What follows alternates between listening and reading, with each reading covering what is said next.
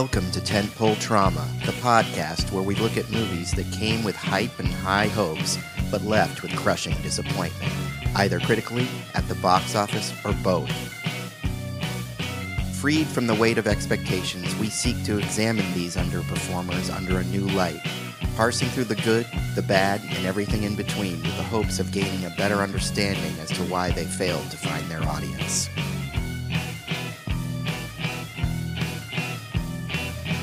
Warning there will be spoilers, so if you haven't seen the movie that we're discussing today, I suggest you stop the podcast and go watch it. Then, when you come back and listen, you'll get more out of the discussion.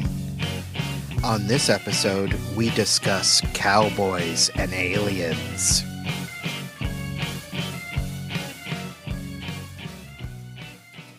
Okay, I am Sebastian and I am here with Jennifer. Hello. And we are doing another Just the Two of Us podcast. Mm-hmm. This is sort of a special podcast because this one came in as a request from a Twitter user named Magna Viking. That's right. We don't know who he is in real life, but we know he's uh, from Scotland. That's right. And he loves James Bond, and he's a fan of Tentpole Trauma and a really great um, supporter of the podcast. You know who else is a fan of James Bond? Oh, I know who's a fan of James Bond, especially the most recent James Bond. That's right. I am a huge James Bond fan myself. I have uh, struggled to try to come up with a James Bond movie to do for Tentpole Trauma, but they're all pretty successful. Even the least successful ones have been successful. So that's why we haven't discussed James Bond because there aren't any actual bombs. No James Bomb. No, no James Bomb, but we can talk about Daniel Craig in some movies, including the movie that we're talking about now, which is Cowboys and Aliens. That's right. And boy, do you love to talk about Daniel Craig. I really do. Um, I have a huge man crush on Daniel Craig. I find him very attractive and sexy. I was happy to see that in this movie he takes off his shirt. Wasn't just for the ladies. Wasn't just for the ladies, it was for me too. That's right. This is kind of, I would say, peak Daniel Craig. I think this is him almost at his very hottest and sexiest. It's right in the middle of his James Bond run, so he's looking really good. I mean, obviously he's middle aged in this point, but he's wearing it well, I think. He doesn't know what middle age is.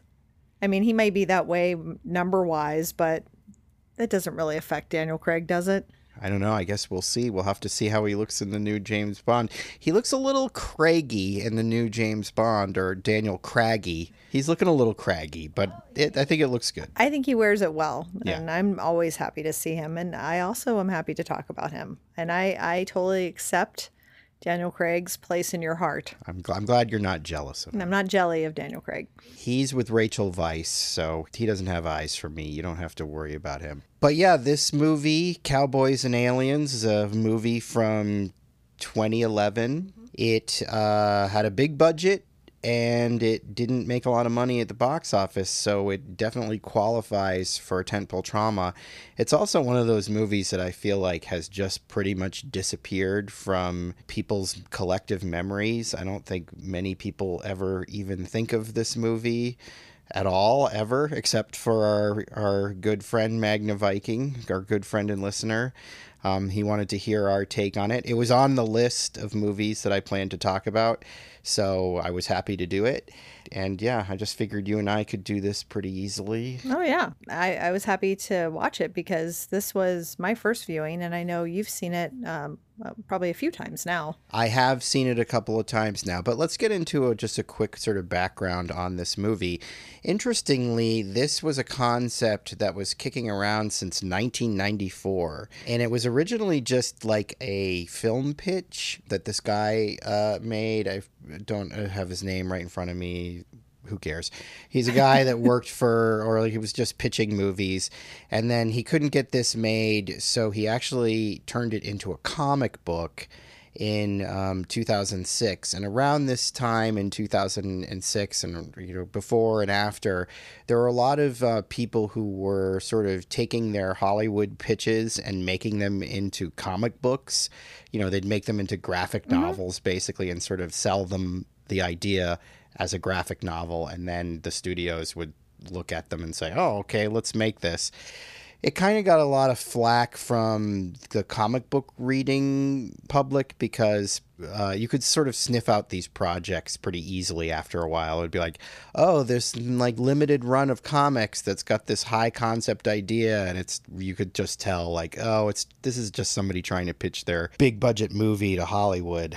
First, I didn't know that. I think that's really interesting. Um, secondly, I could totally see this as a comic book. Like this seems like it would fit well into the world of comics. Yes. I can understand comic book fans bristling against, like, kind of feeling like they're being used in a sense. I think their medium is being used. But what a clever way to pitch your idea because you're actually, like, you're not just having to do some quick elevator pitch, especially for something that's so grand is this, like, you know, and, and what's going to be happening. Like, you're actually being able to show someone has drawn like a storybook or a sto- storyboard, so to speak, of your film. I understand why the comic community would not like it, but I am kind of impressed. I think it's a very clever way to get something like this made. I think the main reason why comic readers didn't like it was because the creators would just sort of abandon it immediately Yeah, after no. it was out. There was no real intention to continue it on as a series, and you know what comic book readers get invested in is ongoing stories. So I don't think it was so much that they were bristling at the idea of the comic. I think they were just bristling at the fact that once it was out there and got picked up as a movie, then they wouldn't continue with the comic. Well, and that's what I'm. I'm. So we're saying the same thing. Yeah. I'm saying that they're bristling at the idea because because they're feeling used. Yes, like exactly, they're they're they're feeling like they've been used and just you know to, it's just been tossed aside. Whereas yes, series is the whole thing. Like you wanted like that's what's great about comics, and you know you may only get like even from the superhero films is you only get like you know maybe one story in a film or maybe it's from a couple of different comics or whatever but then you can still get more. Like Yeah. there's always more. If you were really invested in the world of cowboys and aliens and wanted to see the continuing adventures of Jake Lonergan fighting, I don't know, werewolves or whatever he was going to fight next, you weren't going to get it. no The comics feel wasn't going to cheated it to you. Yeah. So I think that's kind of where the resentment comes I get from. it. No, I, I totally get that. But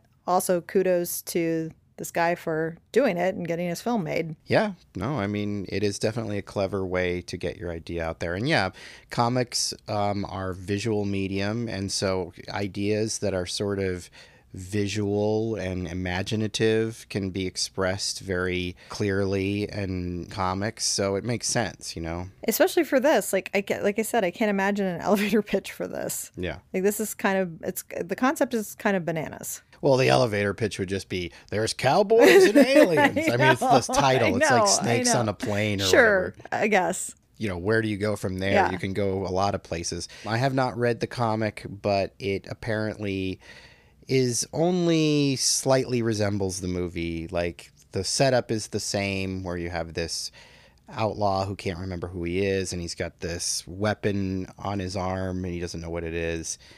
That's basically the same, and there's aliens and stuff, but beyond that, I think it was completely redone for the screen. So, comic book is not that much like the movie, to my knowledge. But anyway, so yeah, it ended up in the hands of Jon Favreau. Now, do you have any thoughts and or opinions on Jon Favreau as a director or an actor or anything? Yeah, I, I'm- I'm a fan of his. I, I like. He didn't direct Swingers, did he? No, Doug Liman did. Doug Liman did. Okay, but I feel like I've seen other stuff that he's directed though. He directed Made, which was Yeah, sort with of Vince Vaughn. like Swingers. Right. Yeah. So, yeah, I don't know. Maybe I'm not as familiar with him as a director as I am as an actor, and I do like him as an actor. I think I think he's great. I am definitely pretty familiar with him as a director and an actor too. Obviously, I've seen most of the stuff he's acted in.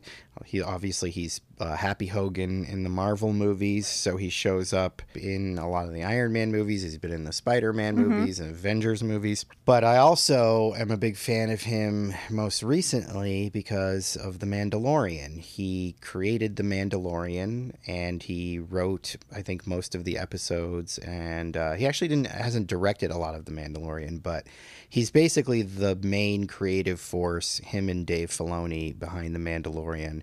And interestingly, in relation to this film, The Mandalorian is very heavily influenced by westerns. Um, you know, Star Wars obviously was already sort of influenced by westerns, but The Mandalorian sort of takes it to a whole nother level. He's very much a gunslinger, mm-hmm. man with no namey type of character.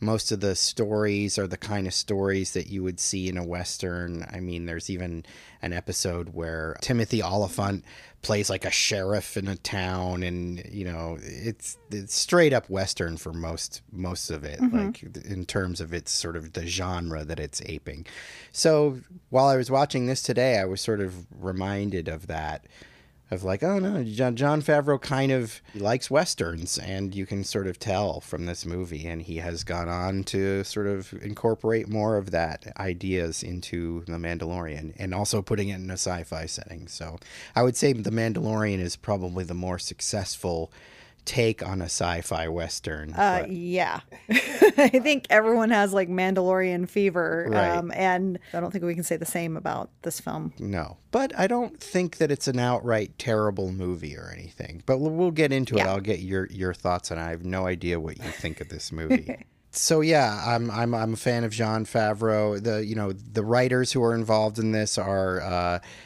uh, Roberto Orci and um, the other guy that he works with, and also Damon Lindelof uh, from Lost, and more recently, he's sort of redeemed himself with Watchmen. And the leftovers. leftovers yeah he also uh, wrote prometheus. This was really the time when it was people were really bagging on damon lindelof because i think lost ended around 2010 and for whatever reason he took a lot of the blame for that and then this came out people were like eh and then prometheus came out he co-wrote that and people were unhappy with that so I remember from 2012 on, it was sort of like Damon Lindelof sucks. Yeah.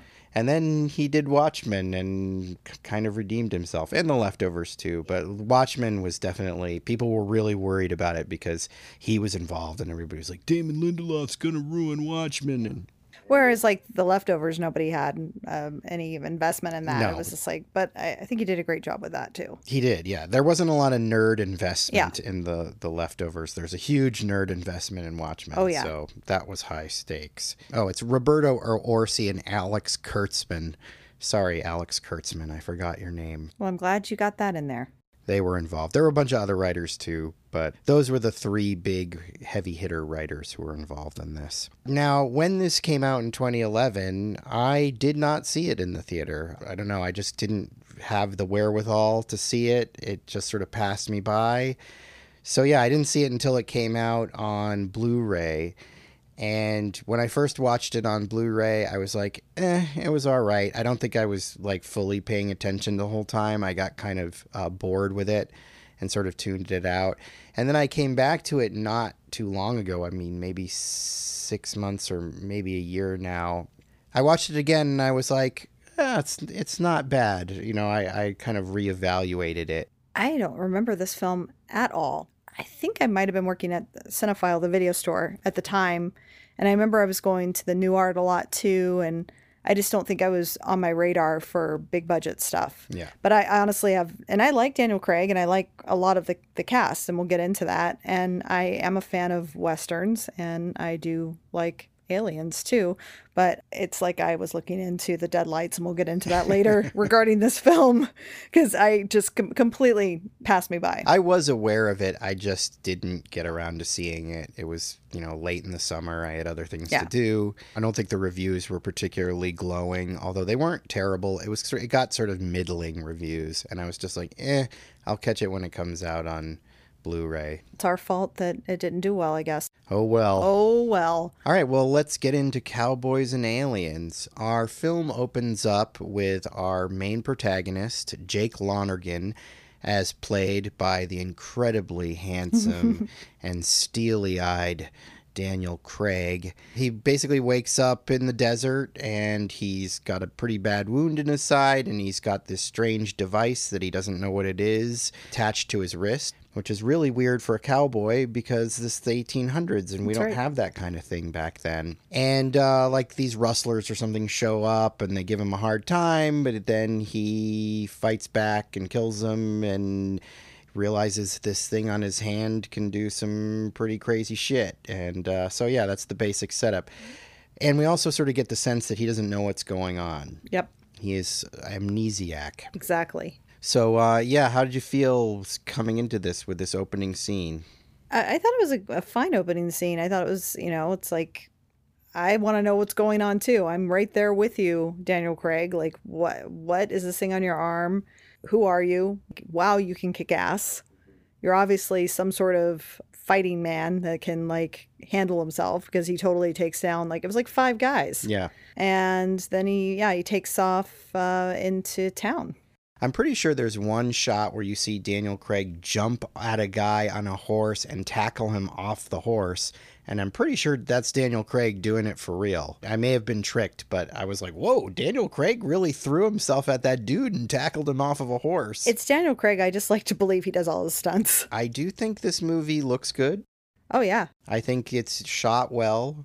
I think the action is pretty decent. Yep. And I think the performances are pretty solid all I around. would agree. Uh, Daniel Craig wanders into the town of Absolution and he meets uh, Clancy Brown, Mm-hmm. who's playing a preacher. An unusual part for Clancy Brown in that he's a sympathetic character who's not a villain in any way. I'm just so primed to think of Clancy Brown as being the villain. So as soon as he shows up, I'm like, oh, he's the bad guy. And it's like, no, he's not. No, he's always a creep, pretty much, in Yeah. in his roles, and it was great to see him as this good, likable preacher, like very down to earth or whatever. Like he was just kind of not. I mean, you know, he's he's religious, but he's also living. He's a realist Yes. also, and I, I just yeah, I just I was endeared to him. Sort of a salt of the earth Yeah. type of guy. Yeah, like one of those people or preachers or whatever that has probably seen some shit and done some shit in his life and, you know, has found God or whatever now and is, you know, doing that thing, but he's lived. So he recognizes that Daniel Craig probably is a trouble of some sort, but because he's a preacher, he offers to sew him up and stuff. So he sews him up. And then they're sort of drawn outside by this kerfuffle that happens. There's a young man who's causing some problems at the local saloon. He is played by Paul Dano, who's an interesting actor to me. I have yet to fully embrace Paul Dano, although I kind of can see that he's very talented. I'm excited to see what he does with the character of the Riddler. He's playing the Riddler in the new Batman movie. I could see that. Yeah, so I think he could be good. I noticed this time he's quite tall. He is very tall. He doesn't seem tall because he's got this kind of childlike face, you know, like he's going to look like a child for his whole life and that is played to the hilt in this movie. Yeah. He's sort of a just rotten Man adult baby. man baby. um, but he's giving the barkeep a hard time because he's gotten drunk and he's not going to pay him. And the barkeep is Doc, and he is played by Sam Rockwell, who is an actor that I really love. I always love to see Sam Rockwell. I really kind of like him in this movie. It seems like sort of a nothing part, but he kind of does something with it. He's this former doctor, I guess, who's come out to the West. He's got a Hispanic wife who really loves him.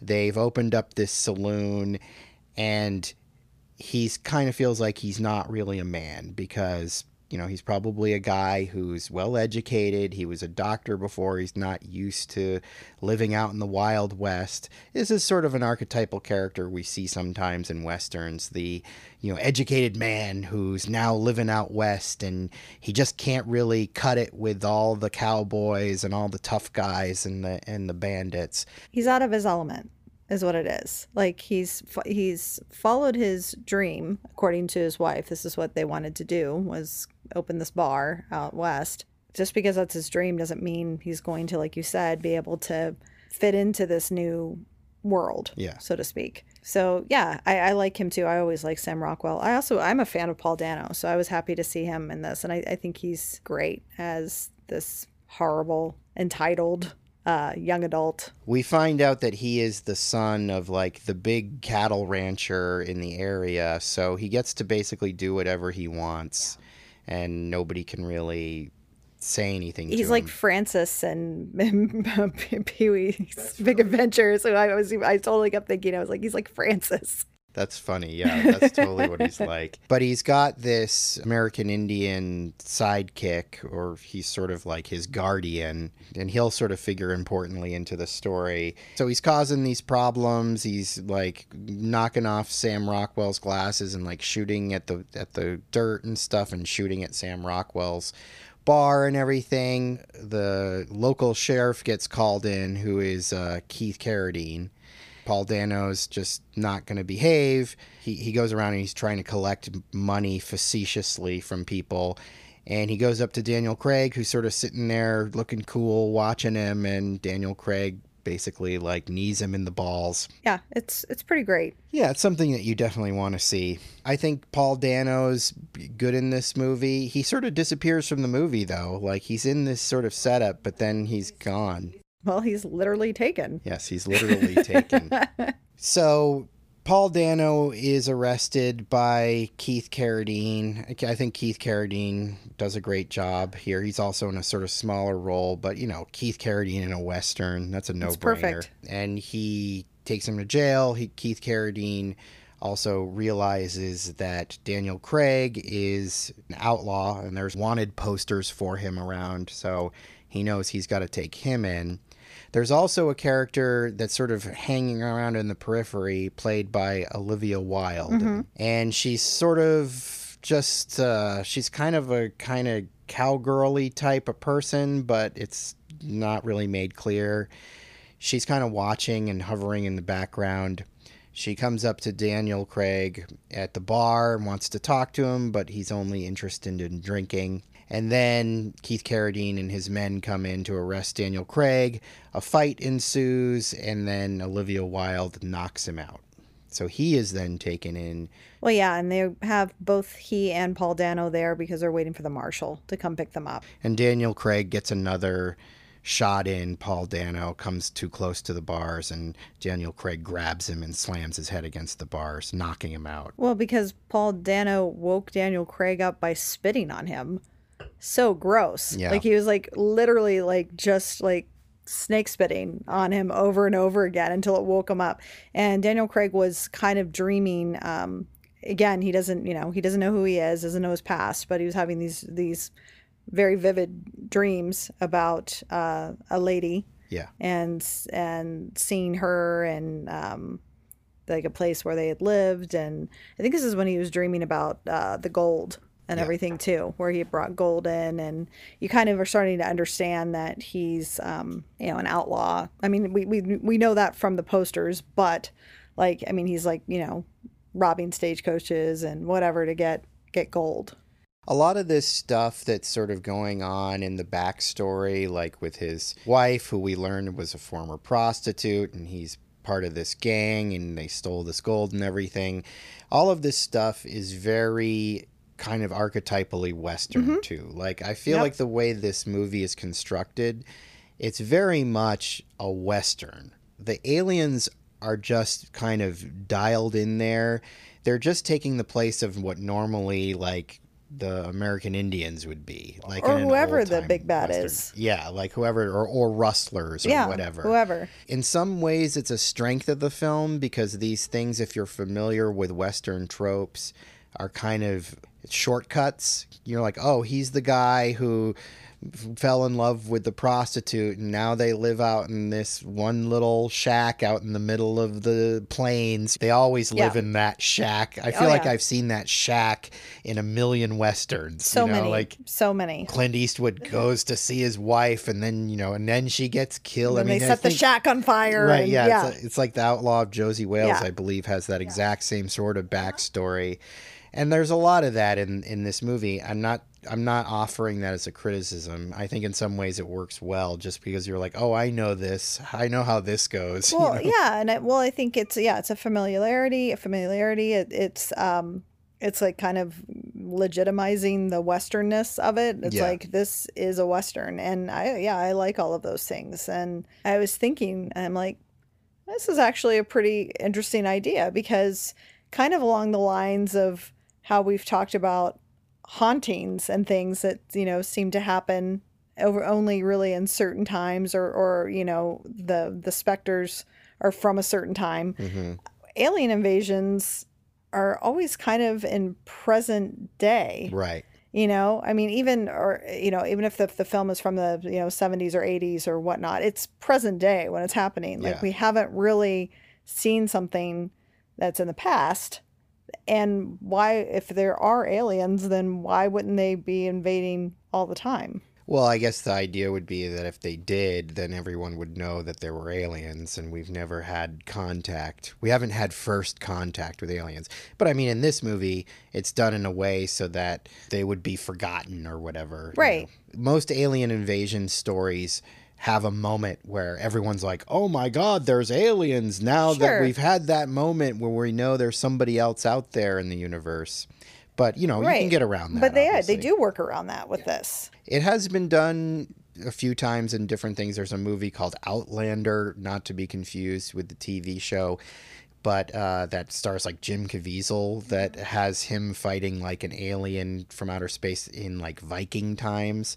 It has a sort of similar thing where he's actually from outer space. Like we're, we're going to find out Olivia Wilde is. Anyway, not to digress. But you're right; it's not a very common type of thing. But it, there's has been some movies and stuff that have had aliens showing up in the past, and of course, you have to make it so that at the end there's no proof of it or whatever. Sure. So yeah, after that, what it basically happens is the aliens come and start shooting up the town. They start flying in and they grab people with Yep. their like alien lassos, uh-huh. like they're cattle rustlers. They're in these sort of flying ships, and it's the big action scene that sort of kicks off the story. And you know, the whole time Daniel Craig's like trapped in this uh, Stagecoach. stagecoach chained to Paul Dano. supposed to be stuff. going to the federal marshal, so they're they're chained to one another, and the the coach pit, tips over, and you know he's trying to get out, and he tells Paul Dano like, "I can get you out, just let me get you out," and he breaks his hand. Yeah. I'd like to see Paul Dano get abused. I, I, I didn't. I mean, that character was well deserving of of some pain.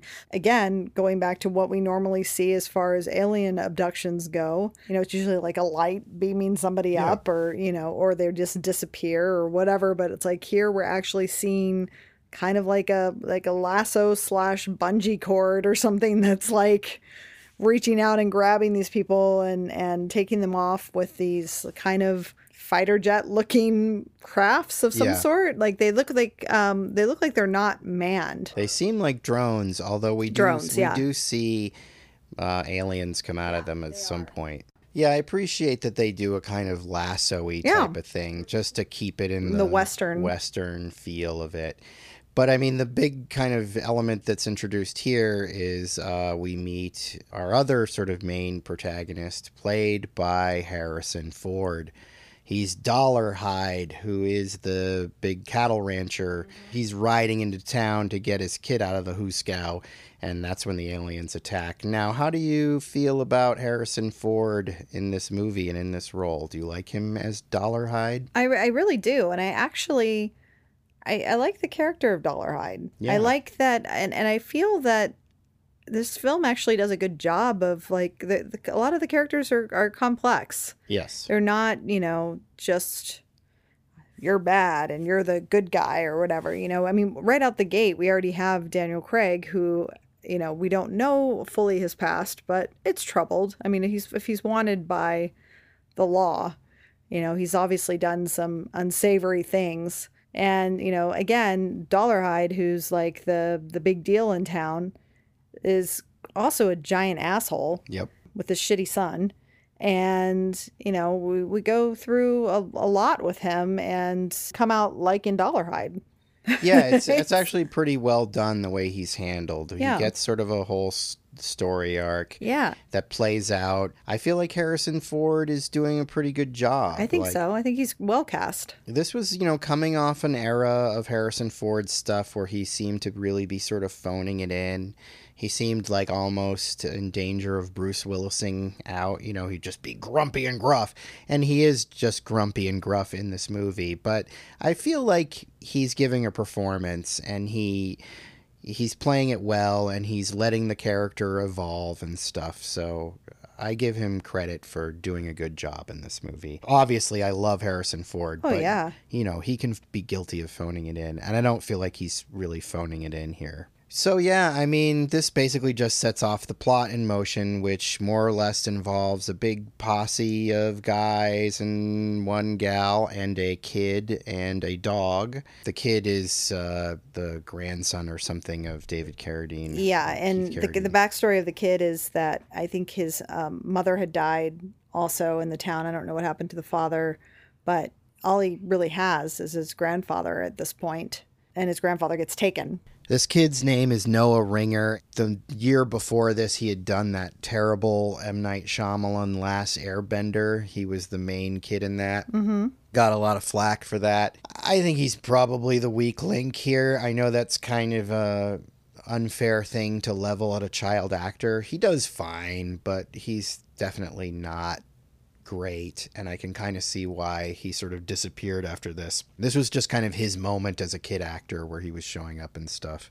I didn't have a problem with him. I didn't really care. I didn't have a problem with him. I just didn't think he was exceptional. I wasn't like, "Oh, let's watch for this kid," you know, like he's not that good. He's he's fine. He fits the bill. He does the job, but well, he hasn't really done anything since then. So I think that was his last role was Cowboys and Aliens. To be honest, like he hasn't done anything. well, I hope he's doing something that he finds satisfying. Well, I was reading just because now I'm curious. Uh, I was just reading his little bio on IMDb, and um, apparently he's really into Taekwondo. Hopefully, he's enjoying life doing Taekwondo and just being a kid because he's what he was born in '97. So He's not a kid anymore. no, he's got to be what like God, like in his 20s now. Yeah, he would have been 20 in 2017. Wow, so he's like 24. I hope he's not. I hope he's not. I hope he's not weird.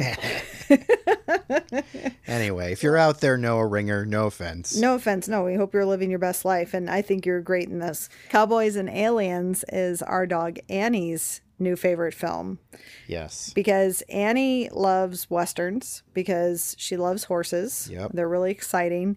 And this film has a dog in it as well, who's with us the whole time, thankfully. Yep. Uh, spoilers, sorry, but it's it's. I'm happy to see that because anytime a beloved dog shows up on screen, I'm like, oh god, Yeah, if you're think if you're a dog lover who doesn't like to see dogs getting killed and you want to watch Cowboys and Aliens, Yeah. feel free. There is a moment where it seems like the dog might have gotten killed by an alien, but don't you worry, the dog reappears. Well, because in a lot of westerns, that is the motivation for as it was it was uh, was it Pale Rider? I think that was one of the main uh, motivations was the girl her dog had gotten like they they, they, they killed everyone like in the town and then they yeah. they um, then they like killed her dog too. Like it was just terrible. I think it was Pale Rider. Was that so. Yeah, but yeah. So yes, dog is fine in this. Annie was thrilled. Annie does something. Um, I did capture some photos of it, so maybe I'll share it on social media.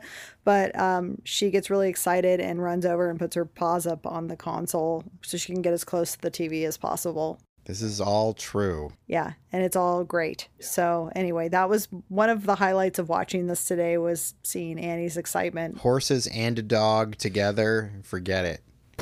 Five stars. Five stars from Annie. That's right. So yeah, I mean, from here the movie is basically just a bunch of men and one woman and a kid and a dog riding out to track down these aliens. One of the aliens was wounded in the initial attack in the town, and so you know everybody's got their sort of own motivations for going after this thing. Uh, Harrison Ford wants to get his son back, and Sam Rockwell wants to get his wife back. So you know they form And the young kid's trying posse. to get get the sheriff back because Right. it's his grandpa. I mean, like there's yeah, it's it's mainly they're they're trying to go and get the people back that were taken. I mean, Yes. that's that's the main motivation.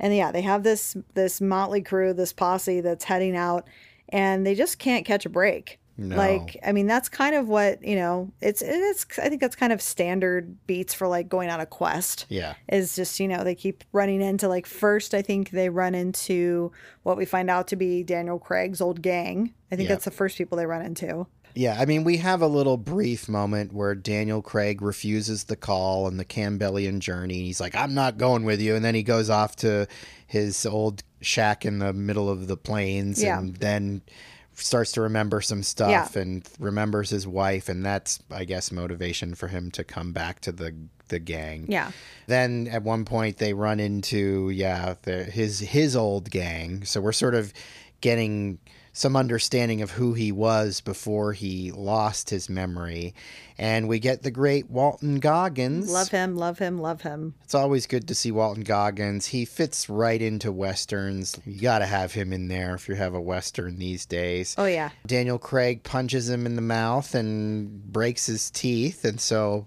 Walton's kind of like, "Did you break my teeth? You broke my tooth." Like, he's very comedic in this movie. Walton Goggins is either going to be kind of a comedic figure or he's going to be a villainous figure. He's not much of a villain in this. He's really actually kind of sympathetic, but he's he's comedic. He's played for comedy. i think some of his villainous characters are still have Yes. still have comedy to right. it There's like, you, there's crossover there's there humor too. in there yeah because he's just his his timing is just so great he's such a great fun actor that's i mean daniel craig like doesn't recognize any of these people he's like you know because they they roll up on them and and this gang of people are like all right this is a hold up you know this is what we're doing and then they're like boss you know like Kong's like boss is that you you know where did you go you know so that's that that's how we're introduced to daniel craig's former life Yeah, and I like the way Daniel Craig is playing it here. He's like, "So, do we have all our men? Yeah. Like, all how many of them?" And Walton Goggins like, 30? 30? Yeah. And he's like, "Yes, 30." That's how many there are. Now, I will say I've seen Daniel Craig now in a bunch of roles where he's playing an American. He struggles a little with his accent. It's not perfect here. I think he does a pretty good job because it's a western, so he's kind of, you know, getting to sort of exaggerate, have a, a little bit of a drawl. He did really well in Knives, out. knives out. i was like knives out his draw is perfection Yeah, but it's exaggerated. Yeah. He gets away with it when he can be exaggerated with it. I don't know. I didn't notice that, but you got your eyes on Craig, so I mean, I think he does fine, but you definitely hear little slips here and there where he doesn't quite nail it. But I mean, I think he's got such a great face for a western. Oh, absolutely. character. I sort of wish he would be in another western one of these days. Maybe he will, but this, to my knowledge, is the only one I can think of off the top of my head, and I feel like he fits in well in the western milieu. oh yeah, he would be great. I I really like when we see the wanted posters of him and Yeah. he's just got this bug eyed look on his face. It's so great. but yeah, he basically can't really get the gang to go along with him. And then do, do they get attacked by aliens here? I think they get attacked by aliens. I feel here. like the movie sets up all these sort of scenes where like oh they're now they're in a jam because of whatever because of you know either the outlaws or later we get native americans or whatever and then some alien thing happens to just kind of like shake it up so they can get away or whatever right. Well, that's that's what I was saying. Like it's that the quest formula or whatever. It's like they just you know it's like okay now we meet the the outlaws and then then aliens show up or whatever and we scatter. Yeah. Then they get into a rainstorm, so they go to this boat It's a riverboat that's upside down. which is pretty cool. I think that's really cool. Yeah, I and really it's like not anywhere near the river. That was the other thing Like that people, are, 200 yeah, people it like it's there's no river around here, so it's a great visual. I really like this part of the movie. I do too. It's cool. And it, it kind of, the movie slows down here for a minute. We get some character stuff as they're sort of riding out the storm uh, in this upside down riverboat. It kind of reminded me, the set, a little bit of the Poseidon I was thinking that too. Yes, Because we watched that not Yeah. too long ago, and it's a lot of upside downs. I like a boat upside down. I don't know what to tell you. Put me in an upside down boat, and I'm happy. I'm here for it too. But you know, we get some nice stuff with the characters, like Harrison Ford has a good moment with the kid where Yeah. he like gives him a knife. Well, first he's having this moment with the Indian, the Native American guy who's the handler of his son. And there's this sort of brief moment where Harrison Ford's kind of mean to him. We get the sense that Harrison Ford has a thing against the Native Americans because of his past. He was in the army and he- he, came upon a s- bunch of settlers being murdered or whatever. It's again, like I'm talking about It's this sort of Western, shorthand. yeah. This is just something that you see has happened to people in Westerns. So the movie sort of cleverly just uses that as his backstory as to why he doesn't like Native Americans. Well, and he's just like he's you know the actor, and I was looking. I think his name is Alex Beach. Does that sound right for the the guy who's like the right hand Native American guy? His name is uh, Adam Beach. Adam Because I've seen him in other stuff. I, I recognize his face. He was in, I think he was in Flags of Our Fathers, and he was actually in Suicide Squad, Slipknot. Oh, okay. Yeah. Mm-hmm. All right. Yeah, I just recognize his face. Anyway, he was talking about some stories that Harrison Ford used to tell. And then Yeah. he was like, Well, those were meant for my son, not for your ears, and go check on the horses. You know, he's just being kind of a dick. And then he's eating an apple and he's cutting it off and he's eating it. And the little boy, Max, I think, what is his name? Noah? I can't remember his name. The Noah Ringer is the Noah Ring is a character. I'm sorry. But I, Emmett's the character. Noah Ringer's the okay. actor. Yeah. I was just having such a hard time with the Don't names. worry about the names. Yeah, well, yeah. Anyway, the little boy is um just kind of like mad dogging him, watching him because he's hungry, I'm sure. And uh and Harrison Ford finally offers him a piece of apple, and then he's like, "You like my knife?" And then uh the kid just doesn't say anything the whole time. He's just like nodding. And he's just, he ends up giving him the knife. He's like, "You look after it," and you know, it's, it's we start to see like a little bit of a softer side to Colonel uh, Moneybags. What's his name? Colonel uh, Dollar Hide. Dolarhyde. Just think of the killer in uh, Red Dragon and Manhunter. It's Dolarhyde. Oh, that's Same great. name. Yeah. I think later Harrison Ford tells him to like how to stab somebody with a knife or whatever, and then near the end of the movie, the kid is going to stab one of the aliens because they have these sort of armored chests that open up and these secondary hands come out, which are kind of cool. I thought the aliens looked pretty neat, by the way. I was, so I, I mean, as Yeah. far as that goes, like I thought they were they were pretty interesting. I'm of two minds about the aliens because on one hand I think they're pretty okay designed. I like their eyes. They have these Yeah. sort of almost frog-like uh-huh. eyes. Yeah. And I do like the secondary hands that come out. Kind of more like lizards, actually. yeah, like yeah. lizardy, amphibian, Reptile- uh, reptilian. They are kind of a little bit generic in that way of monster design that I feel has been like a thing since CG became the way that we put our monsters onto screen. Like I feel like a lot of CG designers design similar looking things like the Cloverfield monster looked kind of like these guys. The thing in in Super 8 looked kind of like this. Well, and wasn't this around the same time? all around the Yeah. same time, yeah. If Troy was on, he would have a lot to say about it because it's definitely a sort of CG animator thing. These designs tend to get a little bit sort of recycled through all these movies. You feel like the, all these guys have worked on the same movies, so we get these sort of similar designs. But I think for the purpose of this story, these aliens are fine. And I think the animation is good. The special effects are really good. I mean, all the production values are top notch for sure. I didn't feel like it was too CG looking or anything, to be honest. Like, and I'm pretty sensitive to that. Yeah, it's not that it's too CG looking. It's just that when they're CG creatures, they seem to all come from the same factory. Yeah, the same design. Right. But maybe that's what all aliens look like. Maybe, Maybe. we just don't know. They definitely don't suck. I'm not No. like, oh, these aliens suck. But they're just a little bit generic-y. At the end of the movie, we need to have one of them have a distinctive marking Yeah. so that we know he's the one that tortured Daniel Craig. Sure. They're no xenomorphs. Let's just put it that way. No, they're not. But I, I, I especially know what you're talking about as far as like Cloverfield and, and that look and Super 8, especially with, um, I would say more with the body types. Yeah. Like they always have like those really muscular and they're like long arms and legs and they're spindly, long arms but with mus- like but big, mus- thick bodies and, and, mus- you can see the mus- muscle definition in the in the legs and, and sort of squat heads. Yeah. Like I, it always cracks me up whenever you see a CG monster in a movie. It all the first thing it does is like roar at whoever it's attacking, and like spittle comes out of its mouth. It's like just once I'd like to see a monster that doesn't roar at you first. Hello. What up? but anyway, that pretty much covers the monsters. we also should let you know that we watched the extended version. We did, yes.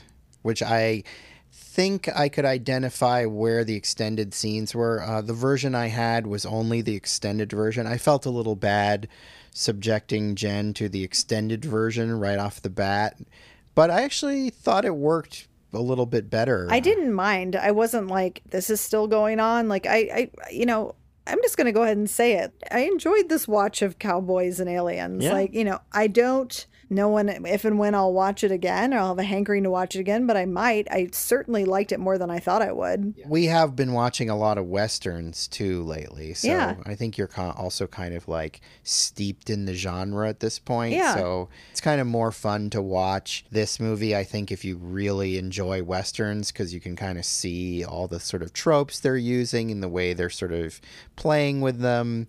I think it can make it for a more enjoyable experience. Like I hadn't seen as many westerns as I've seen now Yeah. when I saw this the first time, and I got a little bored with it the first time because I just wasn't really into westerns that much. Now we're way into westerns. We're pretty into westerns these days. yeah, this this was the right time to watch it. I think I think I caught this at a good time for me personally. But I mean, the the film just you know continues with things getting in their way. They're trying to uh, basically. We do learn that Olivia Wilde is not human. Yeah, well, what happens is um, they find the alien that they're tracking in the riverboat. I think we've gotten it out of order, and I think they run into the rustlers after the riverboat. Okay. And then I think they're trying to escape from them because they're like riding over this plane. And then while the rustlers are chasing them, then the aliens Just come, Mm-hmm. come swooping Okay. down and they start snatching people up, Right. including like his old gang or Right. whatever. Right. And then one of the spaceships snatches up Olivia Wilde. Daniel Craig at this point has sort of grown something of an attachment to her Yes. because they're the attractive leads of the movie. And, and we should say that Olivia Wilde is quite a beautiful woman. Oh, she's stunning. Her and Daniel Craig are well matched because they've both got like these, These ice blue yeah, eyes. piercing. Right, which, you know, they've color timed the movie to really make them pop. This is what I would call an orange and teal movie where it's like a lot of like oranges and then teals of their eyes and stuff. I also would like to say about Olivia Wilde, you know, we've seen her in a lot of stuff, including um, the that HBO 70s show, not The Deuce, the other one about the record company, Oh, right. Vinyl. Vinyl, Yeah.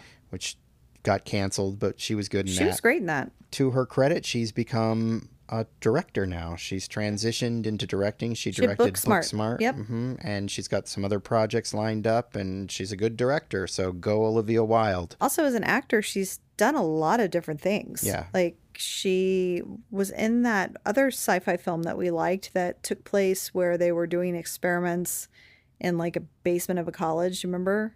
Oh yeah, I like it. It was, I mean, it was fun. most people did not like that movie. I forget what it's can't called. remember what it's now. called. Yeah, I was like thinking it was the flat Flatliners remake. it's very much like Flatliners. Because- but but there also was a Flatliners remake that she's not in, so that's why. Yeah, I do need to look that up. It was, oh, it's the Lazarus Effect, the Lazarus Effect. Yeah, another sci-fi film. She was good in that. Yeah, she's good. She's good. She can't help what the rest of the Lazarus Effect was. She's also in Tron Legacy, which may or may not be one day discussed on Tentpole Trauma. We'll see. But yeah, she's great. She's gorgeous. She does a good job. And uh, yeah, so she gets snatched up by one of these ships, and Daniel Craig goes running after her, and we get this big sort of action scene where he somehow manages to jump on one of them by like riding his horse up a mountain and then jumping onto the ship and then he blows up the ship and they fall into the water and you think it's fine and then the alien that was in the ship comes out of the water and stabs her. That's when she gets injured. Yes. Yeah. And so he carries her back to the group, and you know, so they, they have to walk through the desert, and she's sort of dying, and you know, she's like asks him about his wife and stuff, and you know, did you love her or whatever? And he's like, I must have, because you know he can't really remember everything. And uh, then he brings her back to the group, and she's dead at that point. But she had already shared with him earlier that she was not of this earth and that she had taken this form so she could just like be. No, she hadn't shared that with him. Yes, she had. she might hint at it, but she doesn't tell him that because later he's like, "Don't ever do that to me again." Because when she comes back, I think she had already told him. and we're gonna have to disagree on this point. We'll just disagree, but I'm pretty sure she had Agree told to him. disagree. We'll agree to disagree for our marriage. she definitely. she definitely did not spell it out clearly. If she said something, it was not made clear okay. because he thinks she's dead at this point. Well, yeah, but she could have been. th- th- There's no rules for even if she was. See, we don't know where she's from. She she has explained that this thing has done something to her people. Yes, she said they did something to my people, but Uh-huh. she hasn't explained that she's from outer space too. She just makes it sound like she's from some somewhere else in the country or something. I just am saying that there was something that made me think it was kind of a little odd when they because they kissed when they landed in the water. Yeah. That was their first kiss, and I kind of thought like, well, good for you, Daniel Craig. You're you're kissing this otherworldly being. So you had figured out that she was Well, from outer because space Because I didn't figure point? it out. I think she said something. I think she said I took this form so I would be accepted or whatever. She says that later. She says that when she comes back. I guess we'll just need to watch it again. she definitely, like you said, she says these creatures killed my people. She definitely says that. I think you're just smart enough to figure it out. She does not say, I'm an alien from outer space. we'll see what Magna Viking has to say about this. But she does later. Yeah, Because okay. what happens is he takes her back and now she's dead, but then they get set upon by Native Americans. Sure. And the Native Americans are Apaches, and the guy that's the sort of friend of Paul Dano, the handler, he can speak their language and he sort of communicates to them, but they bring them all back to like their bonfire and they throw her body right Yeah, on the fire. brutal. And, Brutal. like Daniel Craig's like knocked down on the ground and he's watching like j- her body wrapped up just burn. I'm going to call them Indians in the context of this discussion just because that's how they're called in the movie. We know they're We Native know, yes. Americans. We would not refer to them as, as Indians in normal life, but in the movie they're called Indians and back in the day in the, the old west that's what they were called Yes. incorrectly. yes. So yeah, they're having this big Indian bonfire, and it's like, oh, they're gonna presumably kill all the white men or whatever, and then Olivia Wilde comes out of the fire like this magical being and reveals that she's from outer space, and the Indians are sort of taken by her because they're more spiritual beings than we are, and so they sort of accept the white people with the help of the guy who can talk to them and stuff and sort of explains who they are and what they're doing and what happened to them. And and the aliens had also attacked the Indians too and taken some of their people so common ground is reached. Common ground is reached, and also Olivia Wilde can also speak their language. Right. Because she just starts speaking Apache or whatever, and everyone's like, huh? Because she, she's this otherworldly being, so she can fluently communicate with them as well. they need to find out where the alien base is, and nobody really knows where that is, except Daniel Craig is having these sort of flash memories coming back to him where he he wakes up in a lab and there's like an alien working on him and he escapes through like a tunnel or whatever and you know he sees the other people that have been captured and they're sort of staring up into space or whatever. These are just images that are sort of coming to him in these flashes and they determine that they can figure out where it is if they sort of conduct this peyote like ceremony where he takes some kind of drug and or ayahuasca, whatever it is, and like, why would these aliens that are experimenting on him put this thing on his wrist that can be used as a weapon against them? I don't know. I don't understand at all. It seems like a dumb idea. It seems like if you want to experiment on someone or you're going to enslave them or whatever, like why would you give them this badass weapon on their wrist? It doesn't make any Okay. sense. But I, I would say if you're trying to do some work for the movie, maybe they're just testing out if they can turn people into zombies with weapons on them no, or it's something. it's fine. It didn't like it didn't like ruin the movie for me. I just Yeah. kind of thought I missed something because I was like, did I zone out and like miss like why this is? I just thought like at first, you know, until we see him firing it off, that it was some sort of like tracking device or something like that Mm-hmm. that they had put on him. You know. Well, they could have just had it be like he stole it. You know, he wakes up on the lab table and he just sees it and throws his hand in it and just steals it or something. It's really not that important. I just I thought, like I said, I thought I missed something, and I'm glad that it wasn't me. No, yeah, I thought the same thing while I was watching it this time. I was like, why did they, they put a weapon on him? That Yeah. seems like a bad idea. They're not very smart aliens. So, yeah, I mean, Daniel Craig's figured out where the aliens are hanging out. So they get together with the Indian tribe and they all go track down the aliens where they are. Or did I miss something? Oh no, no, no! Except for everyone decides there's there's you know a moment where they decide they're going to band together and go to where this ship is, right? And then we see Daniel Craig ride off. It's like, ah, this he's he's abandoning us. Everyone's kind of bent.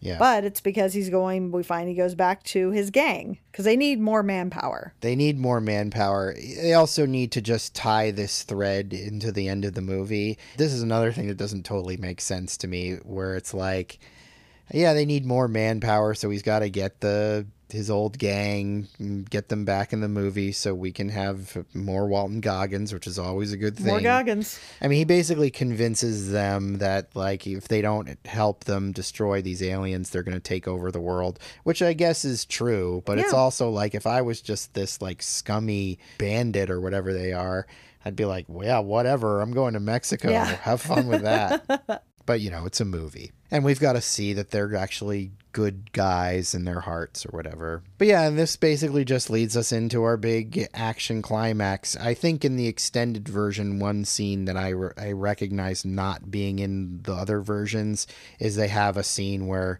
they have a campfire the night before and like Daniel Craig and Olivia Wilde have another kind of romantic moment, and you know, there's just more character stuff. Like the um, guy who's part of the crew sort of gets to actually partake in the ceremony with the other Indians, sort of making him feel more a part of Right. his culture. So there's a little character moment for him there. No, another big thing there is because the chief was ready to kill Harrison Ford, the guy who is works for Harrison Ford, we don't really know his his role, but he's an, also an Indian. He's the one that's doing the translating.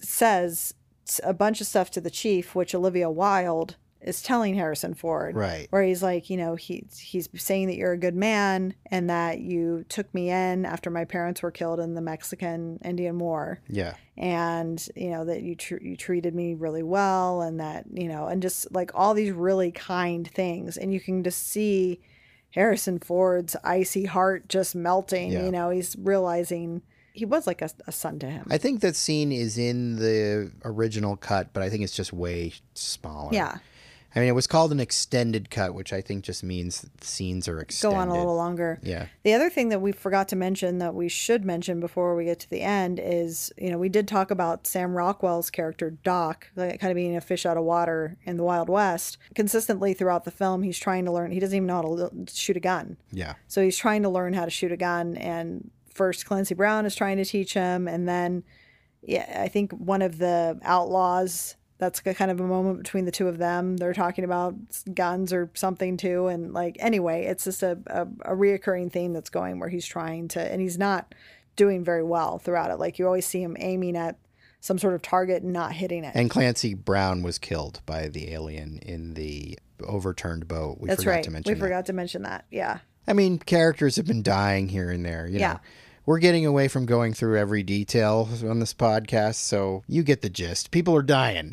It happens in these movies. They climb up the side of this alien ship. It's it's sort of like buried in the ground, and there's a big, like almost like building sticking out of the ground.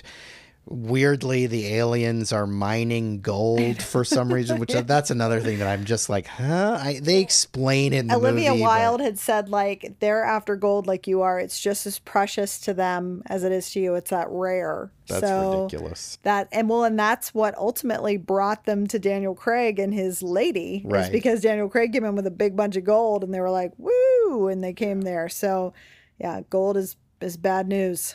The, the, this element of the movie just is like pretty Flimsy. flimsy. I- it doesn't work that well for me. It's fine. Yeah, but like, yeah, because Daniel Craig had stole a bunch of gold, and so they came after him because he had gold. Yes. I think Harrison Ford's like, there's gold here, you know, because they're they're mining gold in this area, and they also have these caverns down there because these are nocturnal creatures, pretty much. Like they can't. I mean, they can go out during the day. They're not like vampires, but they can't see. Probably not a good idea then to invade a planet where half of the time it's in darkness. This is kind of like the signs problem. Like the aliens and signs are like allergic to water. Like maybe don't pick a planet that's like mostly water then. Especially if it was during daylight savings time. I know. In certain areas of the West where the sun Never just goes never down. goes down. Like Oregon, for instance. anyway. we like darkness. So yeah, I mean they uh, Daniel Craig and some other guy climb up the side of this thing and throw a, bundle of dynamite in. There's Like a three bundles of dynamite. there's a funny joke where the guy who's carrying the dynamite has all these matches, Matches. and he drops all the matches and he's like we're going to have to climb all the way back down to get the matches and Daniel Craig just takes the cigarette out of the guy's mouth and lights it with that. Not a lot of jokes in this movie, but uh, there's some good Goggins has some good stuff. I mean, Daniel Craig always has great, like subtle comedic timing Yeah. too. Um, and we get some funny stuff from um, Sam Rockwell too. Like there, there's there's some stuff that's there. Paul Dano, oh yeah, obviously. because he's yeah ridiculous. So yeah, they blow up the thing, and that gets all the aliens to come out. Yeah, they they're blowing up the area because we see actually when they're outside the ship when they're kind of watching it, we do see like one of the droney like looking ships fly into kind of this landing bay area or Right, whatever yeah. at the top of the the big mothership Yeah. and then it, there's like kind of like a force field or something there so they they're blowing up that the intention is to drive the aliens out into the open Yes. Because then they can sort of use like tactics to sort of fight them. And while they're doing that, Daniel Craig and Olivia Wilde are going to sneak in through the tunnel that he originally escaped from, where he remembers where it is now. So we're getting this sort of, you know, climax where these multiple things are going on. The kid is climbed up on a ridge and is sort of watching it all with the spy glass. It's kind of a nice way to show some of the action because it's like, you know, sort of framing it from his point of view. The dog was there with him, which Yeah. Annie really she appreciated. sure did The dog character is back in the action. very good actor I'm not exactly sure what the kid is supposed to be doing. Like in a movie that was modern, you could have one person being the lookout who had like earbuds in, being like, the, the aliens are over here, the aliens are there, but he can't communicate to anybody. So I think they just told him to get out of the way, and he just happened to have the spyglass. I mean, I they just probably told him to lay low. he just doesn't really factor much into the battle, except at one point he gets like trapped by an alien and then he the alien goes to grab him with its uh, interior arms and he stabs it with a knife and kills it Yeah. because of what Harrison Ford That's taught right. him. Another thing that happens during this fight is the Native American friend who's been part of the gang this whole time gets injured, mortally wounded and dies. And Harrison Ford has a moment with him where he's like, "You are the son I always wished Right. I had." Not Paul Dano, Yeah. his terrible son. Yeah. Well, and then and then as the Native American son is passing on, he was like, you know, go. He's like, go get Percy. It's kind of cheesy. Oh, it's sweet. I don't know. I'm fine with it. It works. Yeah. It's cheesy, but it works. Yeah.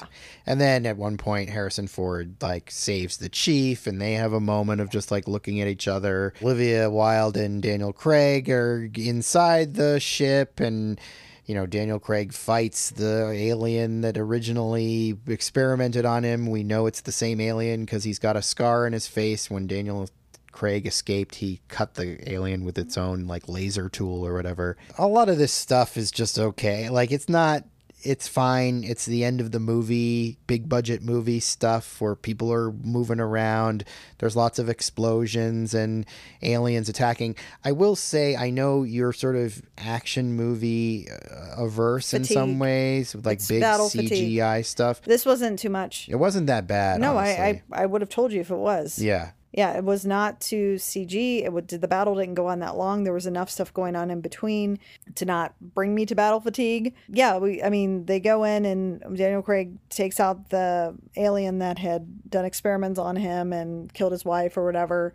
And they free all the people. They find all the people are there, and they. This is when I said to you, I was like, "Oh, it's the deadlights," because it's just like it. They're just staring at this, and and Olivia Wilde tells him like, "Don't look at the light," and he starts looking at the light too Yeah. and she like shoots it and it, some sort of goo plasma membrane thing and it just bursts and then they're all like huh so she's tasked with getting them out of their shackles and she had said as far as what will they how, what will they remember and she was like it, it just depends on the person which was important that they say that because once they do make it out at the end and you know everything is said and done some people are remembering things and other people are not. Yeah. And you're right about the deadlights, especially since later we got the big budget It Mm-hmm. movie and it was really like this scene Yep. in the movie. Like it felt like the It movie was actually ripping off Cowboys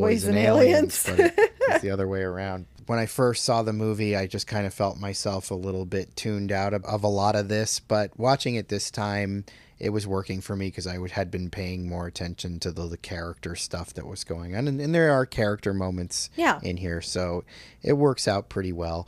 And yeah, they free all the people, and then the only way to make sure the ship is going to be fully destroyed is Olivia Wilde has to take um, the device off of Daniel Craig's arm and go in and blow it up. And the way she does that, he can't get it off of himself because he, he he's and she's like, you just need to not think about it. Well, she's like, you can control it with your mind. It's the same way you've been using it to like shoot things.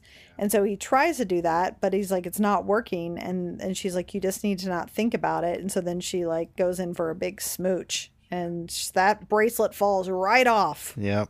And so yeah, she takes it and goes off into the core of the alien ship or whatever.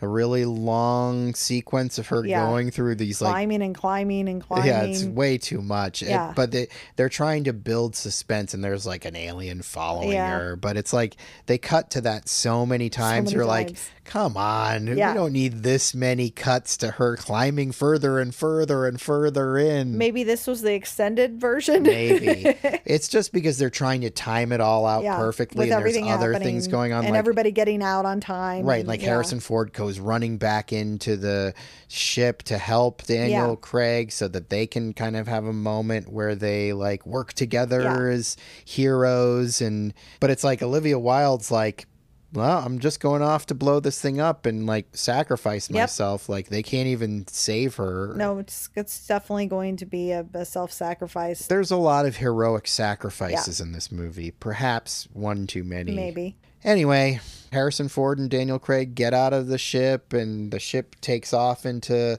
the sky, and then Olivia Wilde makes it to the core and sets off the weapon and detonates herself and Yep. everything.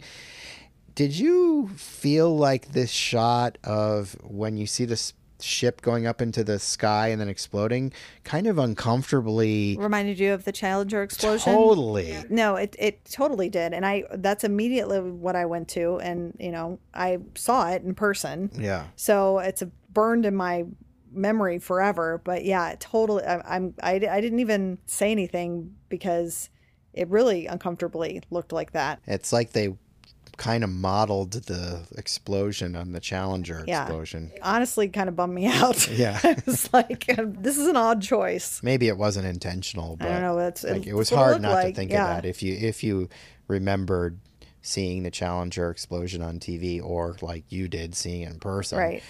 Uh, it was it uncomfortably recalled it. Totally. I'm glad that you had that No, recall totally too. Yeah. that. Anyway, So the aliens are defeated. People are coming out of their sort of uh, mind wipe comas. Some people remember things, some people don't. Sam Rockwell, we should say, got a moment where he, he got a good sh- shot. He got a sh- He- good he shot He ended up in. saving somebody important. Dolarhyde. Was it Dolarhyde? Yeah, Yeah. which was great. It was finally he, he got got his shot. He got his man or his alien. Yeah.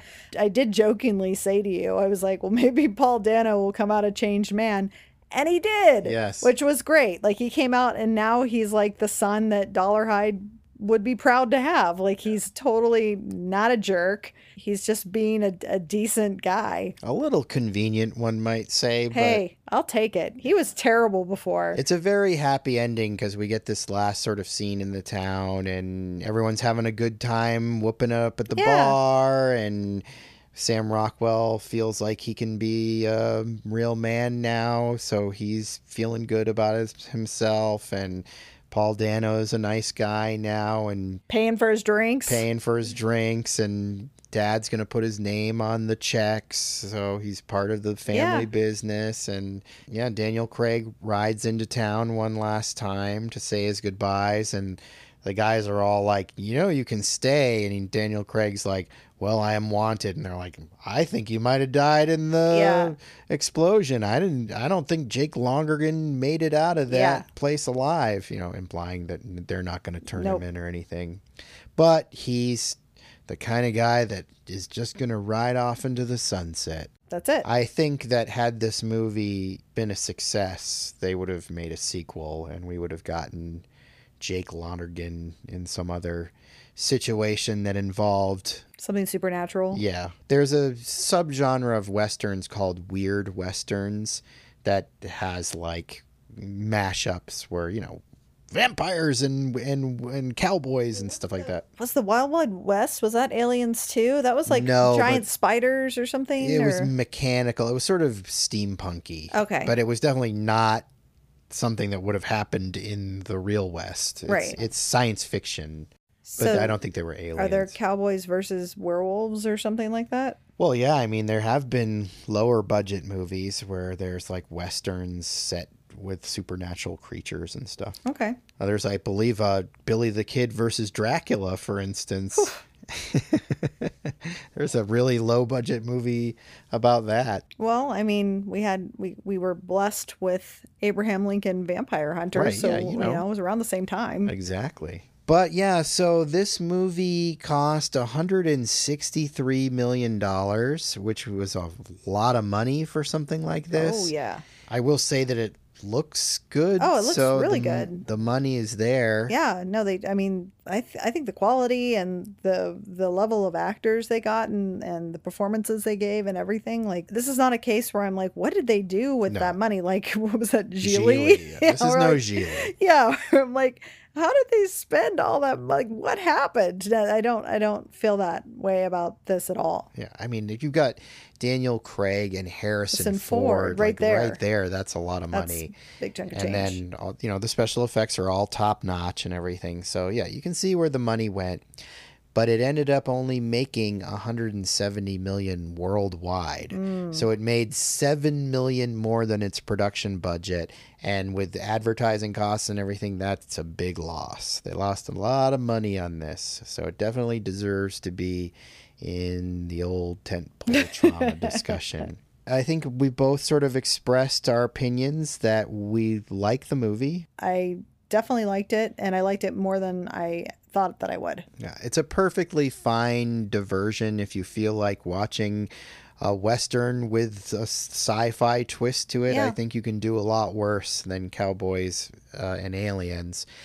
But why do you think it didn't do well? I have no idea. I honestly like. I think about films like Independence Day or something like that. I mean, is it too? Is it because it's too genre because it's western and it's doing the sci-fi thing? I don't know because with the names that are attached to it, and it's a fine like it, it, it's and it came out in the summertime. Like it's it couldn't be more of like primed to be like a summer blockbuster. Again, I'm not blown away by it. I'm not like, wow, why didn't everybody see this? But I, I am kind of like, why didn't everybody see this? Because I feel like there's other films that are kind of in the, the same vein that did do really well because they're summer blockbusters. Like, I think people just want to go and see fun, you know, films where things are getting blown up and you know there's there's some endearing moments and i don't i kind of just i don't know it hits all the beats i feel like to be a good summer blockbuster film. I'm sorry i keep saying that but that's that's what it is to me. That's why i look to see what else came out that week and there was nothing else that was phenomenal that came out that it week. struggled to beat the Smurfs, which I know I saw the Smurfs came out that week. Well, that's what I was looking at. I was like, who? It did beat the Smurfs by like a one million dollars or something, but not by much. I mean, look, I mean, I have nostalgia for the Smurfs, and but I certainly never saw the the film. But I would have not thought that it would be competing with the Smurfs. I think there's a couple of things at play, and I think mostly it comes down to the fact that this was a genre mashup that I think people just really weren't on board with. I do think the fact that it is such a Western probably didn't help. The thing about The Mandalorian is it's Star Wars. Right. So it's got Star Wars. So it's got Star Wars, and like the Western stuff is the stuff that's kind of in the background. Right. Like you only really know the Western stuff if you're familiar with the Westerns. Whereas this is Western, like up front with aliens. You know what I mean? Like the, the, the sci fi element is really the lesser part of this movie. So I think that it was a, a mixture that wasn't really working for people. I think that was something a lot of the critics sort of criticized it for. They were like, uh, it's just kind of like a mediocre Western with a not very good alien invasion movie. Which I think is a little unfair because I think it's actually like a decent Western with a pretty good alien invasion movie mixed together. But the critics weren't crazy about it, so they weren't saying great things about it. And then I don't think westerns have been big business for a long time. I think you can make like low budget westerns that can do well, but I think when you're making a western that's almost 200 million dollars, you're not going to make that kind of money back. I mean, Lone Ranger is another giant tentpole trauma. That was like a big budget western that totally flopped. well, I don't think there's been successful, like you said, low budget or maybe even indie, like uh, what was that? Tomahawk, Bone, Tomahawk. yeah. You know, like there's certain ones that have done well that are not big budget mainstream films, but the la- I would say like the last that I can recall big budget western success would have been like Wyatt Earp or Tombstone or something like that. That and that was like mid 90s, I think. Yeah, I just don't think it's a big money genre anymore. I think if you're going to do a Western, you need to bring the budget down. And I mean, obviously, this did have the aliens element to it, but I just don't think it was prominent enough. I think that I just, I guess I just expect people to be more drawn to the alien side of things and just kind of roll with whatever genre the alien is because I think people always like to see alien invasions. I don't know. Yeah, I, I, I they do, but I think I just honestly think that a lot of people don't like westerns. Yeah, that's true. And then I, I guess also it's just, like I said, it's hitting me at a time where I'm really into westerns right now. So it's like, it, I'm I'm all in.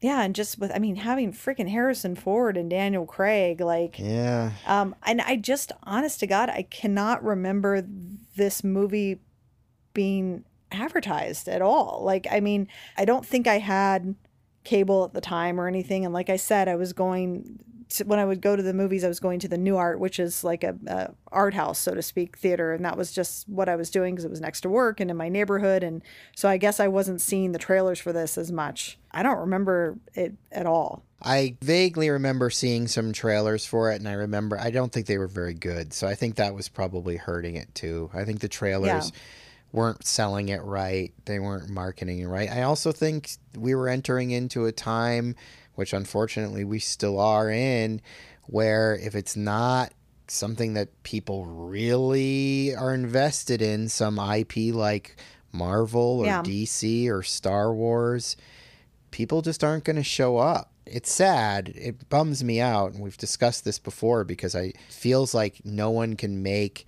a sort of original idea anymore and have it be successful because it's got to have that Marvel stamp on it or that Star Wars stamp on it or whatever, which is a bummer. Like, you know, it, It used to be like you could just make a cool movie and people would be into it because it was cool, but now it's like McDonald's. Everything's got to have that brand on there or else no one's going to show up. all about branding and God, I mean, dealing with pandemic movie stuff now, it's like really hard to get your movie out there. Yeah, I just think IP is king, and I think that this was really heading into the era of IP completely dominating. That same summer was the first opening salvo of like the Was it Marvel Captain America movies. that year? Yeah, Thor Yeah. and Captain America Yeah. had both came out. Avengers was coming out the next Yeah, year. 2012. So Yep. we're all leading up to this big moment with where Marvel's going to suddenly become the dominating force. I mean, Jon Favreau had made Iron Man and Iron Man 2 before this movie, so he was part of that. Yeah, I just think we were just heading into this new era of like IP being king, Marvel being king. Yeah. Star Wars was coming back. I just think people are, it's a really hard thing to sell to people now. Even though it was based on a comic or whatever, nobody read But nobody read comic. the comic. Nobody knew. I didn't know about the comic until you shared that with me today. And it's like, It wasn't yeah, a it's just, it's hard for people to take a chance on something that they don't have some sort of familiarity with. Yeah, you just basically can't really make $200 million movies about things that aren't branded by one of these big IPs. Well, no, and if I mean, if you think about it, this was PG thirteen, so this was definitely for younger folks to go see too. And yeah, I mean, movies are it's it's expensive, especially if you're a family or whatever. And so I, I understand you're gonna pick and choose what you're gonna go see in the theater. I hope that our listener who requested this wasn't hoping for us to totally hate on the movie. I That's not really our thing, right? No, we don't hate on movies, and I wouldn't think so because they're obviously. I mean, if they're James Bond fans, I have to think that they're Daniel Craig fans. Yeah. There's nothing to hate on this film, and we don't do that anyway. That's not what this is about. I think the worst thing that you can say about this film is that it's kind of forgettable. Like once you've seen it, you're kind of like, "Oh, that was that was okay," and then you just sort of forget it even exists. I'm thankful that we watched the film and went right into this because I already was forgetting yeah. how things were happening because it is. It's just that that's probably its flaw is that it's it's not super memorable. Yeah. And it's I mean, it's just because it's, you know, it's it's kind of just following the standard beats of of the both the genres Both that genres. It's, it's it's working with. It Right. follows the standard beats of a western and it follows and an alien invasion. and an alien invasion. Yeah. So right. And and that's perfectly fine, but it's not anything that you're going to be like, "Oh, but in this one, this is what happened. Do you remember this?" And there's not a lot of unique things in this movie that you haven't seen in other movies that will make you remember it. I think that's kind of its central problem. I think the only uniqueness to this is the just the premise. That's it. Is just like we're putting these two things together. That makes it unique. However, the storytelling is just kind of going with what happens in those genres. I often say this it's like the movies that really stand out usually have one scene or sequence that you're like, oh, that was like the thing, and that, and so you always remember the movie because of one sequence that happened, and this movie doesn't really have that. It didn't have that, and if it did, it didn't have that effect. Yeah. Like if they thought that that was something that was happening, I I, don't know what that was supposed to be. That's sort of the problem when you're trying to make something that sort of is going to appeal to everybody is those kind of edges tend to get sanded off and you end up with something that's like really competent and well you know well done like Right. clearly everybody involved in this is like at the top of their game and Right. Even the screenwriting you know generic though it may be It's pretty tight. it's tight it's effective in what it's trying to do what they're trying to do they're doing it well right. The direction is all really good, the special effects and everything. It just doesn't have anything about it that you're like, yeah, that scene in Cowboys and Aliens when this happens. It's just, it's not in the movie. No, it's not in the movie. And it almost, I would say, it seems like what you're saying as far as like, let's get all the beats and sand off the edges, is that they were priming this to be like a slam dunk summer blockbuster film. Like, you know, Yeah. we're going to give people exactly what they want from both of these genres. Yeah, And people were like, no, I'm going to go see the Smurfs. right.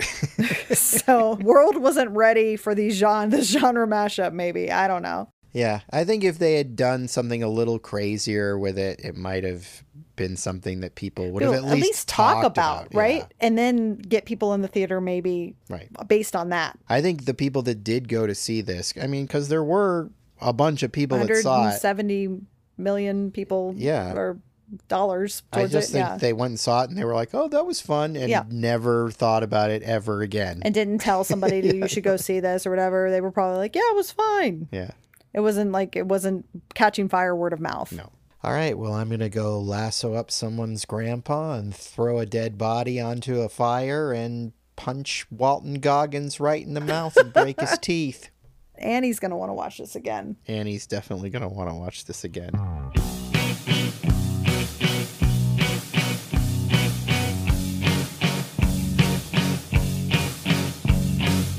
That about does it today for Tentpole Trauma. If you like what you heard, check out our social media presence on Instagram, Facebook, and Twitter. Just look for Tentpole Trauma. That was easy, wasn't it? If you like us, hit subscribe and leave us a sterling review on iTunes, if you dare. If you really like us, head over to patreon.com and get involved in one of our fabulous tiers. You'll be glad you did. Want to communicate with Tentpole Trauma? Send an email to tentpoletrauma at gmail.com. We'd love to hear from you. And who knows, one day you may even get your email read on one of our shows. Well, thanks for listening, and we'll see you real soon.